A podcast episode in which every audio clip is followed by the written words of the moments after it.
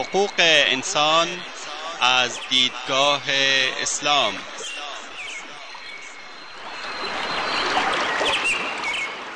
يا أيها الناس إنا خلقناكم من ذكر وأنثى وجعلناكم وجعلناكم شعوبا وقبائل لتعارفوا إن أكرمكم عند الله أتقاكم إن الله عليم خبير ای انسان ها ما شما را از مرد و زنی به نام آدم و هوا آفریده ایم و شما را قوم قوم و قبیله قبیله نموده ایم تا همدیگر را بشناسید.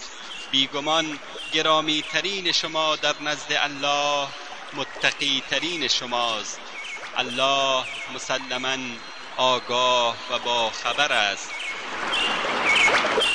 تهیه و تقدیم اسحاق دبیری.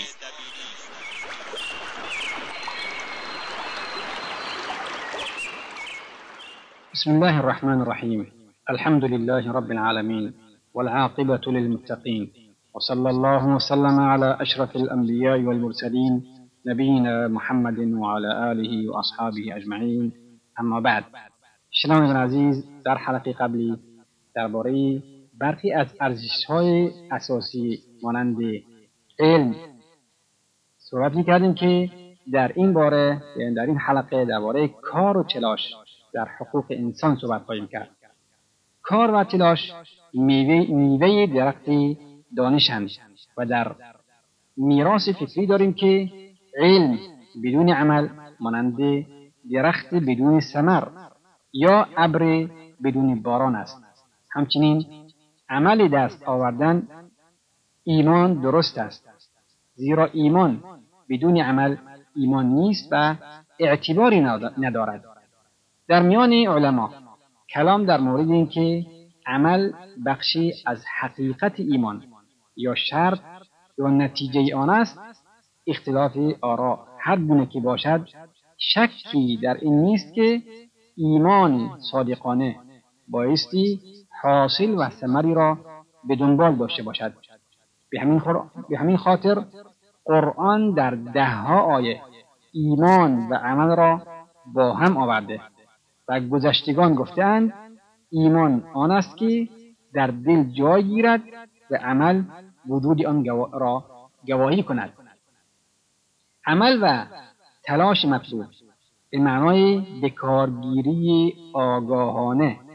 همه استعدادها در جهت تحقق مقاصد و اهداف شریعت در ارتباط با انسان در روی کره زمین است. این مقاصد و اهداف همچنان که قرآن به آن به آنها اشاره می نماید در چارچوب سه موضوع معین گردیده و امام راغب اصفهانی در کتاب الذریعة الى مکارم الشریعه به آنها اشاره نموده است. اول عبادت. خداوند متعال میفرماید وما خلقت الجن والإنس إلا ليعبدون. جن و انسان را جز برای عبادت نآفریدند. دوم خلافت. در این رابطه خداوند میفرماید اینی جاعل فی الارض خلیفه. من در زمین جانشینی را قرار می‌دهم. سوم امارت و سازندگی و آبادسازی. همچنان که خداوند متعال در قرآن میفرماید هو انشأكم من الارض واستعمركم فیها او از زمین شما را پدید آورد و آبادسازی و سازندگیش را به شما سپرد. این سه موضوع و محور در ارتباط تنگاتنگ با هم قرار دارند و لازمه یکدیگرند. زیرا کار امارت کار امارت و آباد نمودن چنانچه همراه با قصد و نیت باشد بخشی از عبادات به حساب می آید و بخشی از ادای مسئولیت خلافت به شما می رود و عبادت به معنای عام و فراگیرش شامل خلافت و عمارت نیز میگردد. زیرا بدون عبادت و عمارت خلافتی تحقق نخواهد یافت. عمل آرمانی و مطلوب از نظر اسلام عمل صالح است. صالح ویژهای فراگیر و قرآنی است و همه امور دینی و دنیوی یا به تعبیر دیگر عبادات و معاملات یا امور مربوط به معاش یا معاد را شامل می گردد. قرآن بیان خداوند متعال در آفرینش آسمان ها, آسمان ها و زمین و مرگ و زندگی و همه زیبایی های زمین را در راستای هدفی مشخص آفریده و آن هدف آزمایش انسان است. چنانکه میفرماید لیبلوکم ایکم احسن عملا. تا شما را بیازماید که کدام یک بهتر عمل می‌کنید. و میفرماید لنبلوهم ایهم احسن عملا. تا آنها را بیازماییم که کدام یک بهتر عمل می نمایند و این بدان معناست که خداوند متعال هر گونه عملی را از انسان نمی‌خواهد و حتی خواستار عمل بهتر نیست بلکه بهترین عمل را از او انتظار دارد و رقابت میان آنها به عمل نیک و بد مربوط نمی شود بلکه رقابت اصلی میان انجام عمل بهتر و بهترین عمل در جریان است. جای تعجب نیست که در میان مصطلحات و عبارات قرآنی به عبارت بلتی احسن و برخورد او با دشمن بلتی احسن و به کارگیری مال یتیم توسط اقوام نیز بلتی احسن است و همچنین انسان از بهترین آن چیزهایی که بر او فرود آمده است پیروی می نماید چنانکه خداوند میفرماید واتبعوا احسن ما انزل الیکم من ربکم انسان مؤمن مدام در تکاپوی بهترین هاست و به بهترین قناعت نمی نماید کار اقتصادی با توجه به همه بخش ها و زمینه های گوناگونش چنانچه با نیت نیکو و با روش عملی و درست انجام پذیرد و حدود خداوند در آن در آنها مورد توجه قرار گیرد از بهترین و زیباترین اسباب نزدیکی به خداوند به حساب می آید. به ویژه کارهای تولیدی مانند کشاورزی، صنعت و معدن و غیره مردم غرب قدیم کار بدنی و شغل شخصی را کاری پست و حقیر میشمردند و بسیاری از آنها به جای کار و تلاش برای تأمین معیشت خیش ترجیح می‌داد که نزد حاکم یا رئیس قبیله بروند و از او درخواست کمک مالی بنمایند.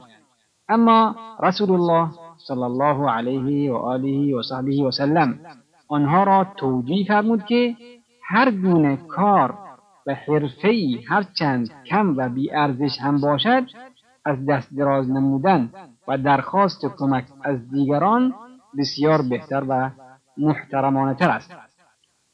رسول الله صلی الله علیه و آله و صحبه و سلم میفرماید اگر کسی از شما تنابی بر دوش اندازد و به کوه برود و پشته چوب بیاورد و آن را بفروشد.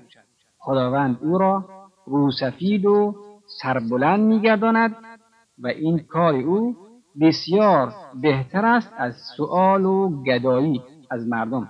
چه به او کمک کنند و چه کمک نکنند. در مورد تشویق به فراگیری حرفه و شغل میفرماید هیچ تعامی گواراتر از تعامی که با نتیجه کار و عمل خیش تهیه کرده باشد نیست. و حضرت داوود علیه السلام با اینکه پادشاه بود از حاصل کار خیش مخارج زندگیش را تهیه می‌کرد. در ارتباط با تشویق مسلمانان به کار کشاورزی و باغداری میفرماید هر مسلمانی که درختی را در زمینی بکارد و دانه ای را در زمین بپاشد و انسان و پرنده و حیوان از آن بخورند برای او صدقه و احسان خواهد بود. روایت امام بخاری در صحیح. یکی از زیباترین سخنان رسول الله صلی الله علیه و آله و صحبه و سلم در مورد ارزش ارزش کار آن است که میفرماید هرگاه زمان قیامت فرا رسید و در آن لحظه نهالی را در دست داشتید و فرصتی فرصتی فرصت پی کردید که آن را در زمین بکارید این کار را انجام بدید. روایت امام احمد در مسند. این فرموده های رسول الله صلی الله علیه و آله و صحبه و سلم نشانگر آن هستند که ذاتا کار و تلاش امری مطلوب و مفید است و لازم است انسان تا آخرین ثانی های زندگی بر روی زمین از کار و تلاش دست بردار نشود. کار عبادت و مایه قربت خداوند است. چه مردم از ثمرات آن بهرهمند گردند یا خیر؟